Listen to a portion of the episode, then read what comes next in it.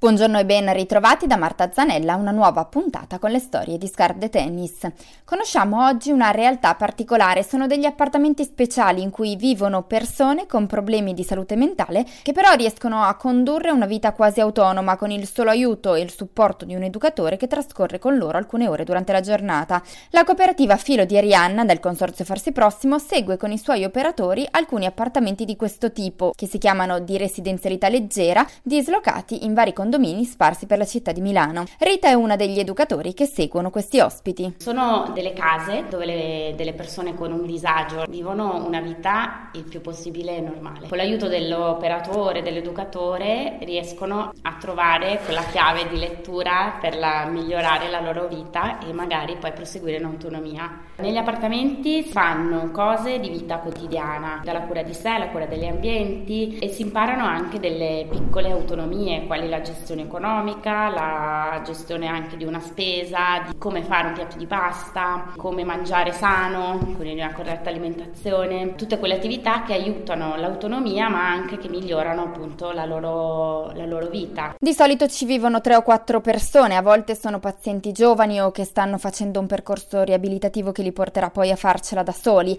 oppure persone con disagio psichico che hanno però raggiunto una certa stabilità e vengono aiutati a mantenerla. Molti di loro loro non arriveranno ad abitare da soli in una casa propria, ma per alcuni è importante anche mantenere la porta aperta alla possibilità, come una delle loro ospiti che ha una casa popolare in cui va ogni weekend. Una signora gli è stata data tantissimi anni fa quando ancora non era così e si è ritenuto poi col CPS, malgrado questa signora aver passato comunità, comunità, comunità e poi si è arrivata a noi, si è comunque ritenuto che fosse una cosa importante per lei tenerla e ci va solo nei weekend. Per lei è un posto fisso importante nella sua testa, è un simbolo di libertà e di autonomia che magari non avrà mai perché non sarà mai in grado di sostenerla la vita da sola, però è importante tenerla. Se questi appartamenti sono casa, il fuori è visto invece in modo ambivalente. C'è chi ha paura di uscire e quindi all'esterno è un nemico, è una persona che ti fa male, quindi no, sto sempre in casa, vado fuori, sento le voci, sento la gente che parla male di me, un po' queste,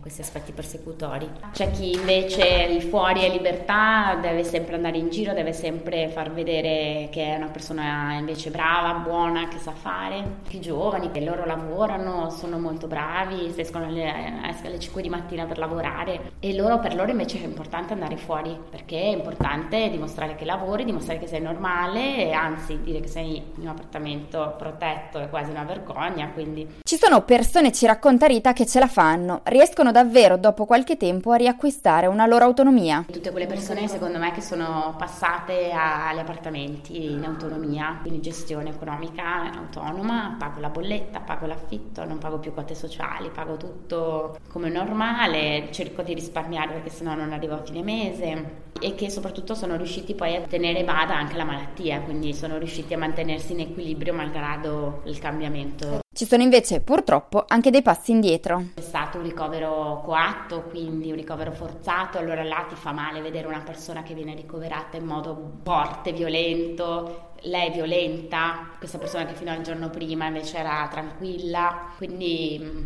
se ti sì. interro dici ma magari ho sbagliato, magari poteva secondo me finire meglio, questa persona è in comunità, però ha passato un mese in ospedale con un ricovero brutto, poteva essere un passaggio più, più dolce, non la, nella comunità, magari sarebbe finito lo stesso.